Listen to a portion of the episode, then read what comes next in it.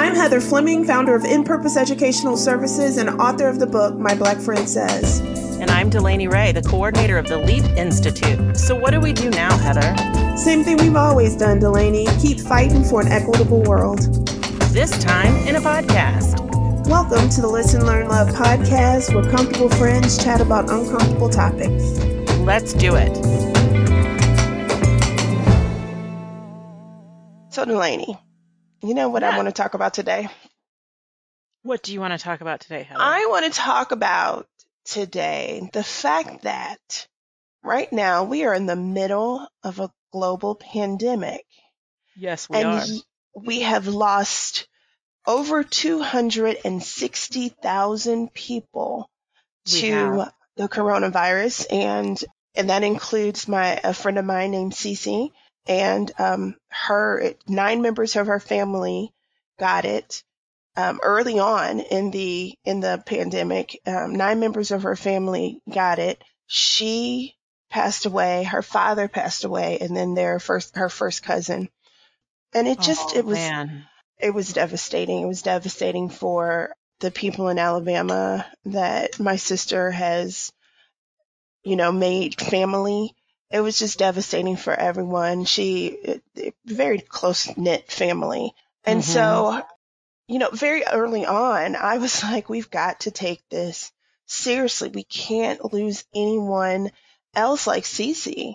Right. And yet now we find ourselves in the middle of, like I was online the other day, and here in St. Louis, there's this really big thing about restaurants being shut down and, and everything. And so we have public health officials and public officials that are trying to make these decisions that will save more lives. And we have people that are just like, eh, if they die, they die.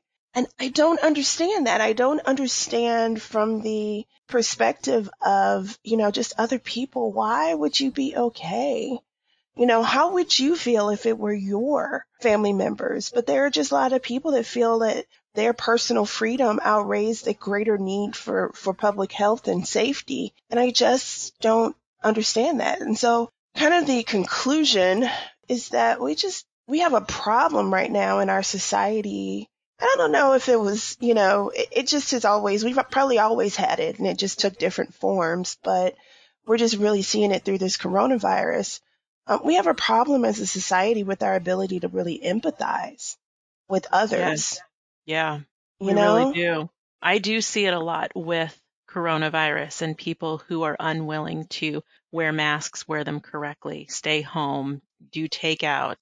I, I see exactly what you're talking about. And it is, it's shocking to think somebody can't understand that your friend was someone's daughter, maybe someone's mother, someone's sister, just Yeah. like these people have daughters and sisters and mothers and uncles and fathers that could be susceptible to this coronavirus. Yeah. I just don't get it. And I think that we fi- probably f- will find it, we find it in a lot of situations. Like, you know, you'd never enter the comment section on anything. Last Right. weekend we had, we had a young lady who was made history as the first woman to start in a, a college football game, you know, a televised college football game. Absolutely. Um, she was a kicker for Vanderbilt. Vanderbilt. I think you know that I don't know much about the foosball, but yeah, I don't know, do sport ball, but that was yeah, I don't do it either. But it was. It was very exciting until you started reading the comments, and it was Mhm. horrifying to see what people were saying about like they Threatening hope that she- violence. yeah, they Mhm. hope that she is sexually assaulted Mhm. multiple times in the locker room. They because she dares to enter into into a male realm. correct that is not considered her space to be in. I, I just I don't Well, I'll tell you another trouble. place where I see this lack of empathy, and that is when we look at the recent um, and some not so recent killings of unarmed black people. oh, and yeah.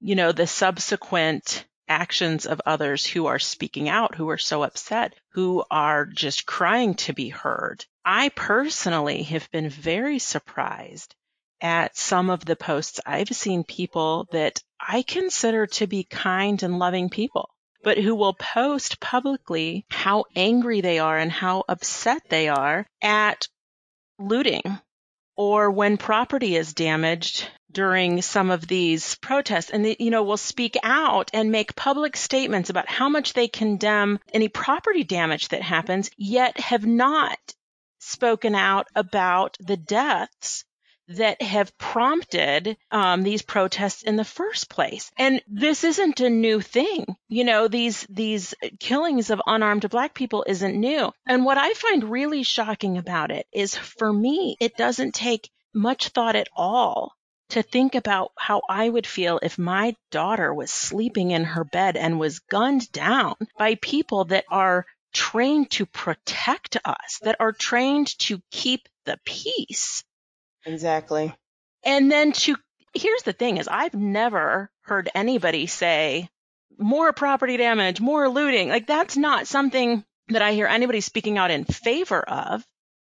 So I'm, I guess I'm shocked to hear people who think it's so worth their effort to condemn it, but they're not taking action or speaking up or condemning these deaths. And if that was their child, if that was their child that was pulled over for a headlight out and then the then a police officer found something uh, scary or interesting and shot their child in the street, they would burn the city down. Right. exactly. Um, you know, and it's it's so much because in the end, one of the things that we have to always remember in America is that the rights that these same people enjoy, that they are, you know, that they enjoy as, as their privilege or whatever, we obtain those rights by violence, um, looting, and rioting. You know, what was the Boston Tea Party? Correct. Yeah. And even when it comes to women's suffrage and women's you know, suffrage, it was getting the right cheap. to vote. And that was only a hundred years ago. And there was protesting, there were arrests, there were, you know, acting out in ways that were considered absolutely, absolutely unacceptable, embarrassing. When, when we look at the labor movement, mm, that was one mm-hmm. thing. I, I saw this great post by a gentleman and he's like, look, I'm a, I'm a 53 year old white guy. I think that's how old he said he was. But, you know, I'm this um, white guy. I'm, I'm totally pro union. And because I'm totally pro union, I have to be pro Black Lives Matter. Yes. And he went on to explain that he can't concentrate on any of the actions of a few because that's the that's another thing to really stress the actions of a few and sometimes not even people who are actually invested in or there because of the movement but are agitators or are just using this as an excuse to play out their vigilante fantasies. Absolutely. Absolutely. And so, but this gentleman just brings up the point that, you know, how can I condemn a movement that's using the same playbook or that might have some of the same elements of a movement that I, I wholeheartedly supported. Because if we look back at how unions and, and the labor movement went down, guess what? There was a lot mm-hmm. of rioting. There was a lot of protesting. There was a lot of things going on. And so that, that's the other part that I sometimes struggle with is how is it that you can sit and applaud these actions, but you can't applaud other actions? And so that brings me, because of course, as I started thinking about this subject, did a little research. Okay. And so let me tell you what I learned. Mm-hmm.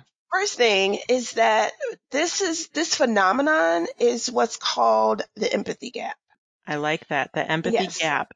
The empathy gap. And basically it's it's when people fail to understand different perspectives. There's there's actually an article titled The Empathy Gap Why People Fail to Understand Different Perspectives. And they define it as um when people are in a certain mental state, so they're happy or angry or whatever, and as a result, they struggle to understand the perspective or predict the actions of someone who is in a different mental state. Whether that mm. person is their future self or if that person is someone else. And so, um, that's pretty much it. You know, like we look at this, hey, we're in a good space. We like what's going on in our society. We don't understand why you're upset.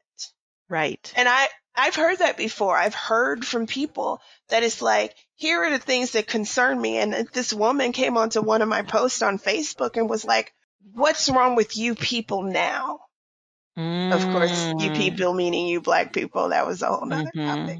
But it just is one of those things where she, because she has a, a different perspective, she cannot understand our perspective. And so we see that in a lot of different situations. I, I came across an article that gave some great examples. Like, for instance, we see in our society, they, they did surveys, and I wish I would have saved that article, but they did surveys and they found that white communities were 52 times more likely to keep um, opioids fully stocked than black Wow. communities were. And that is because of the fact that honestly, there are even healthcare professionals that believe that black people feel less pain or feel pain differently Mm-hmm. than white Yeah. people. That is a sign of the empathy gap.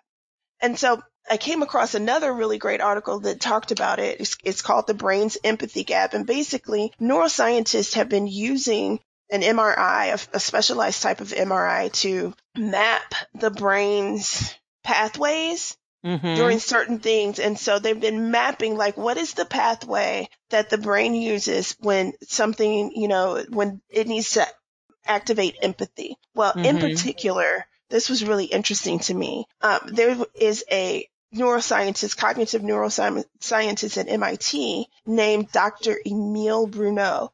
Um, at least he was there in 2015.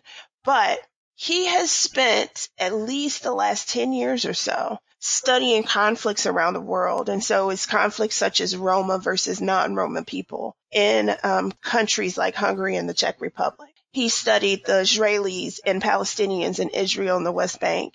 He has studied Mexican immigrants and Americans along the um, Arizona border. He worked with Protestants versus Catholics in Ireland. And he even studied Democrats versus Republicans in the U.S., right? Mm-hmm. And so the problem is these particular groups consider each other enemies. Right. And he developed a theory that, that basically when we begin considering someone an enemy, our mind Mhm. generates this empathy gap. So basically our mind gives us permission to not care about our enemy. And it puts these empathy signals that are in our brains, it, it mutes them basically. And it mm-hmm. prevents us from putting ourselves in our perceived enemy's shoes. And so that ended up, you, you brought up a great thing. You talked about people that you would think of as loving and kind and caring that couldn't do that. That's Right. because that's this, this phenomenon happening.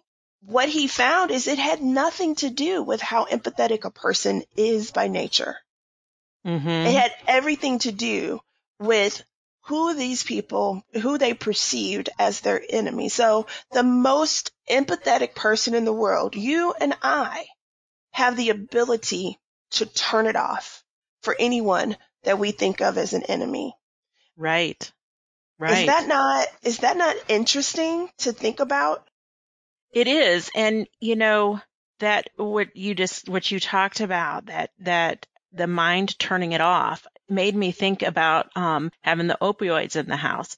You know, one of the things I hear people say is, well, that couldn't happen to them. And they don't they don't think it's a racial issue. They say, oh well, you know, that wouldn't happen in their to my child. My child wouldn't do that. But what they're not realizing is some of these same people, you know, have kids that have made poor decisions, whether it came to drinking and driving or trying drugs, but they live in an area that's not over policed because they have white children. Their children aren't being pulled over. Their cars aren't being searched. So they're not putting, they're not able to put themselves in the shoes of saying this could happen to my child. And the reason it's not is because of my skin color. It's just, well, those are criminals. They had drugs, which kind of sets that up as this enemy you're talking about. Well, that's a, that's a bad person who doesn't abide by the law. Well, most of us at some point or another don't abide by the law. the law. We've broken the law. I, we have. I have. I mean, We we do. We break the law and we think it's okay when we're doing it because we're just in a hurry to get home. You know what what I'm going 10 Right. Mm-hmm. Right. Right. Well, you know, I'm a good person. Mhm. And the problem is I think about all the time when you when you talked about the and we've talked about our sons, our um your son, my oldest son. My oldest son is tall. He's, you know, stocky. He is just he's so handsome too, I must say that. He is. Um Jordan is very but- handsome. Thank you. But, you know, here's a kid that doesn't drink, doesn't do any drugs. He has, I think he maybe has gone to a club once in his entire Mhm. life. And that's because he took a friend of his who wanted to go to a Post Malone concert and couldn't drive. But here's this kid that just is a good, good kid, doesn't bother anybody, etc. But I am still terrified for him out in public because what if they look at them, look at him the same way they looked at Mike Brown? The perception of a large black man. Exactly. And Mhm. then the next thing is that we see this character assassination that happens every time we these these um, we have these victims of um, police violence, black victims of police violence, and so it just it terrifies me. But at the same time, it's like you said, why can't I get people to understand that even if my son doesn't look like their son, I still have the same worries and concerns and hopes and dreams and everything. And I love my son just as fiercely as they do. So even if your son were to have made a mistake, even if he had even if he was dabbled with with alcohol, I'm going to tell you, uh, uh, when Delaney broke the law recently, Uh-oh. I try to follow the rules because of coronavirus. So I was going to Yes, meet a couple of friends outdoors, and we were going Mhm. to sit at least six feet apart and have a little happy hour. And I decided to make a mixed drink. I don't exactly remember what it was. I think it was vodka. So I put it in Mhm. one of those Tervis tumblers and I put it in the cup holder of my car and I drove 10 minutes to my friend's house. And when I got there, I thought, well, that's against the law. I just had That an open, against the law, Delaney. I didn't drink it on the way. Well- But what if, what if I had, What if you got pulled over? what if I got pulled over, the cup fell over, it sloshed the drink around, it smelled bad. What if I got pulled over? I'll tell you what if I, for starters, there's not a whole lot of policing in my neighborhood. It's a predominantly white area. There's very little policing. If I got pulled over, I probably would have had to answer whatever questions. I truly can't imagine that I, my car would have been searched, that anybody would have even asked what was in my Tervis tumbler. And that is privilege. You know, that is just because I'm not black and, and where I live. But, that doesn't Here's a good question for you. Yeah. Mhm. But you are, even though you are not black, you still present, even though you're biracial, you still present as Hispanic, As a Hispanic woman. as a, as a Hispanic woman.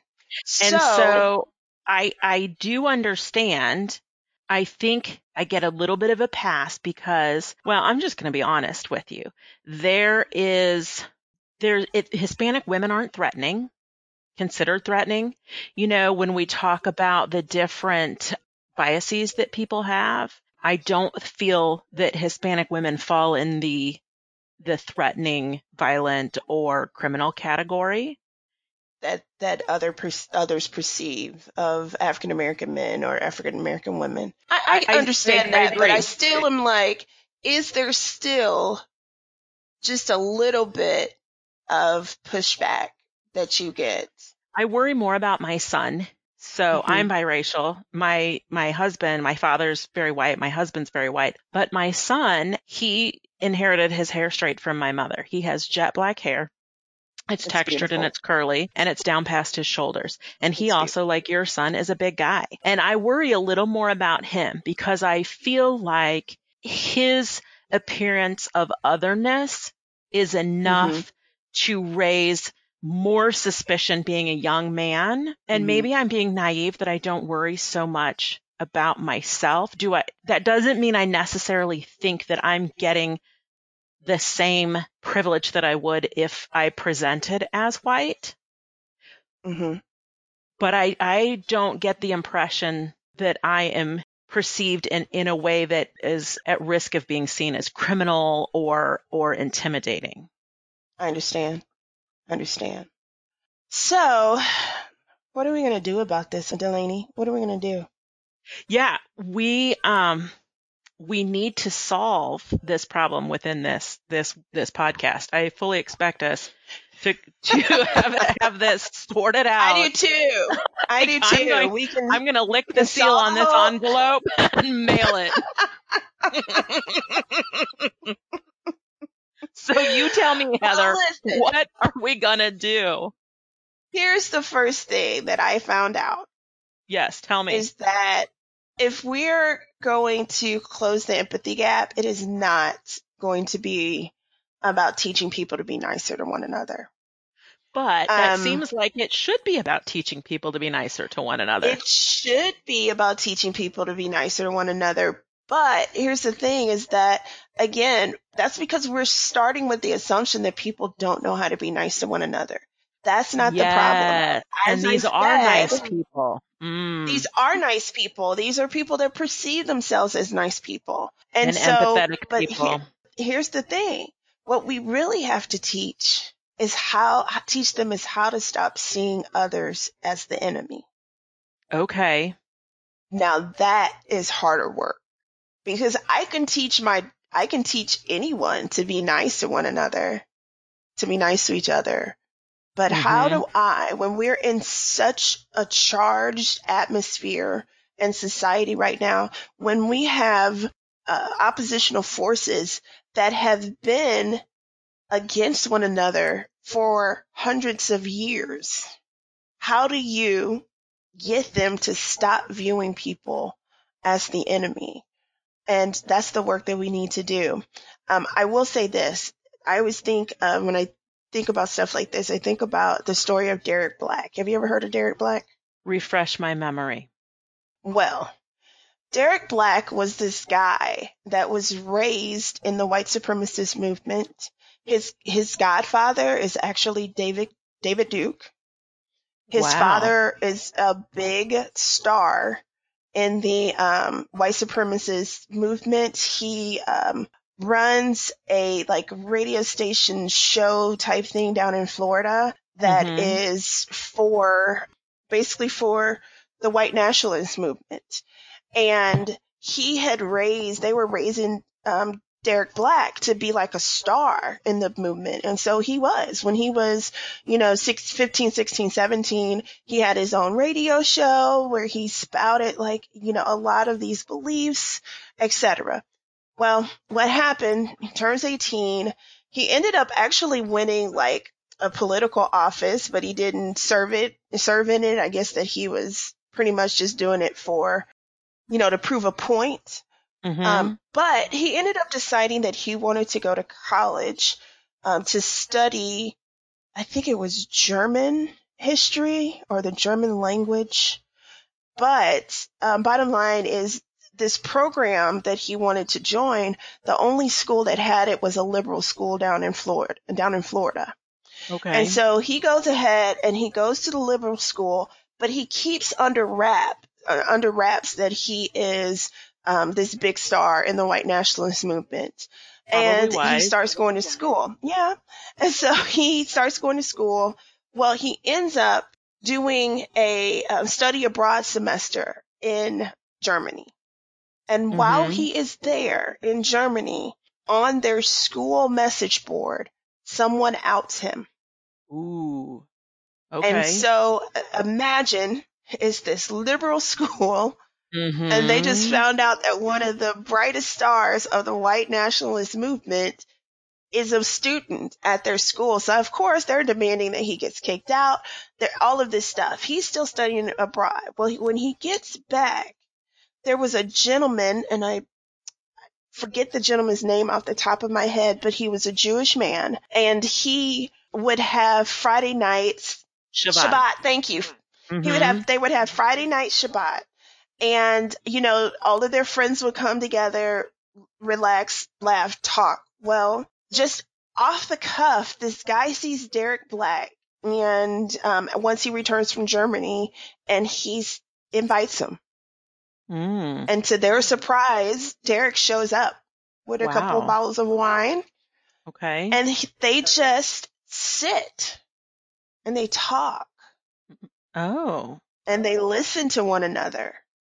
And then after that, they look up and the next Friday, he comes back again.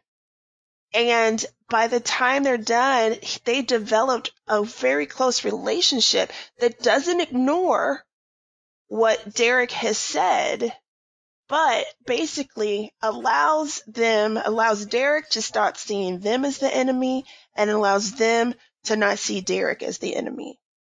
And the result is that Derek ended up leaving the white nationalist movement and now works in order to, you know, help others to understand the, this mentality and to move away from that movement as well. Of course, it caused a rift with his father, but he, that's the work that he continues to do. If you ever get a chance, it's this excellent story in the New York Times about it and about him and, and, you know, just what he did.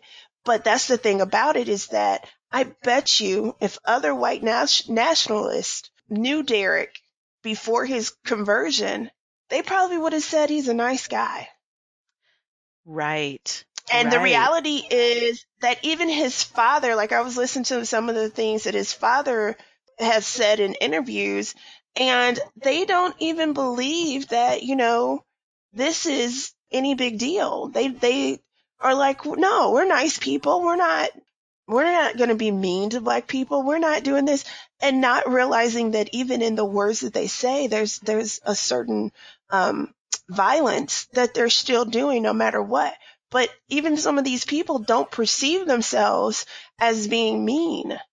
And so that empathy gap is there and it's an operation and it's an operation because here you have an individual that, like I said, they see other people. They see Jews. They see African Americans. They see Muslims and other brown people as the enemy and the enemy that is threatening their livelihoods, the enemy that is threatening their, their way of life, their culture, uh, their positions of power, their ability to earn money and meet with success.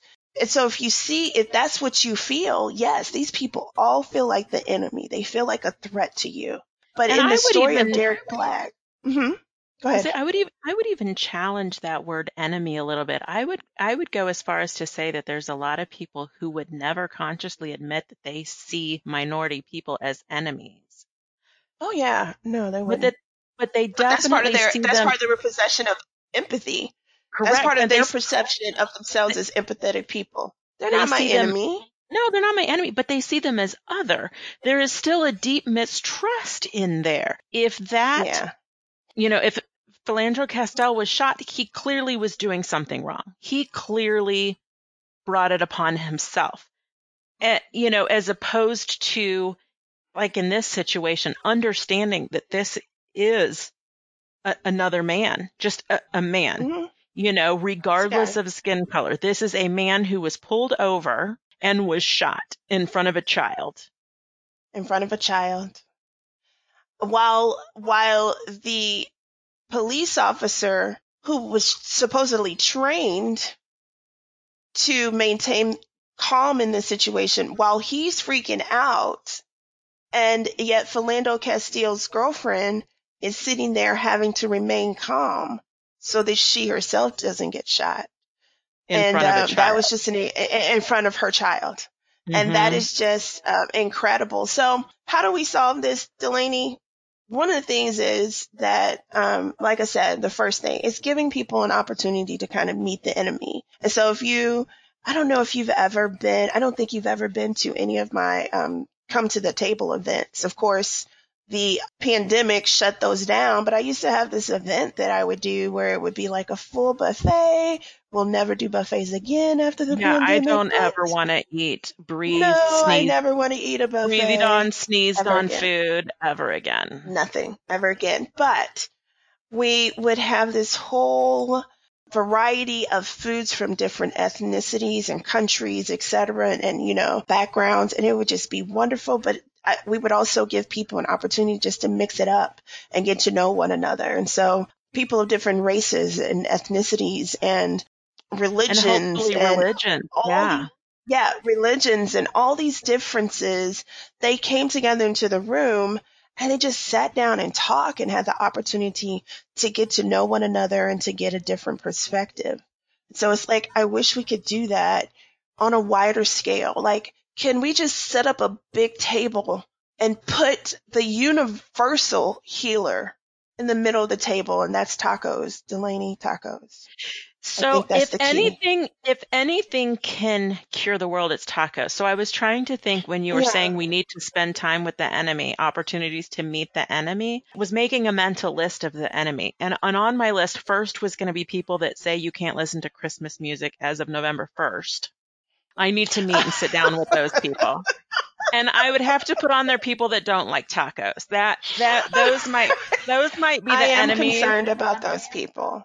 I am. I I, am concerned about those people. I need to understand gap, them better. right. Yeah, those would be Yeah. okay. Jokes aside, I do agree, and I think some of us seek out opportunity to really get to know the people that we would put in the categories in the box of others. How do we encourage everyone to meet, spend time with, um, get to know whoever is their others? Well, unfortunately, Delaney had bad news. This is the reason Uh-oh. why we will not be able to solve this problem in this one episode. Okay. It may take Mm. three or four episodes And But- tacos. and tacos.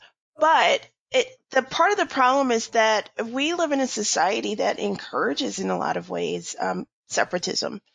If you think about it, and one of the things that that you find with white flight and some of the other things, there are people that are able to go through their entire day without experiencing anyone that doesn't look like them, think like them, worship like them. Um, Mhm.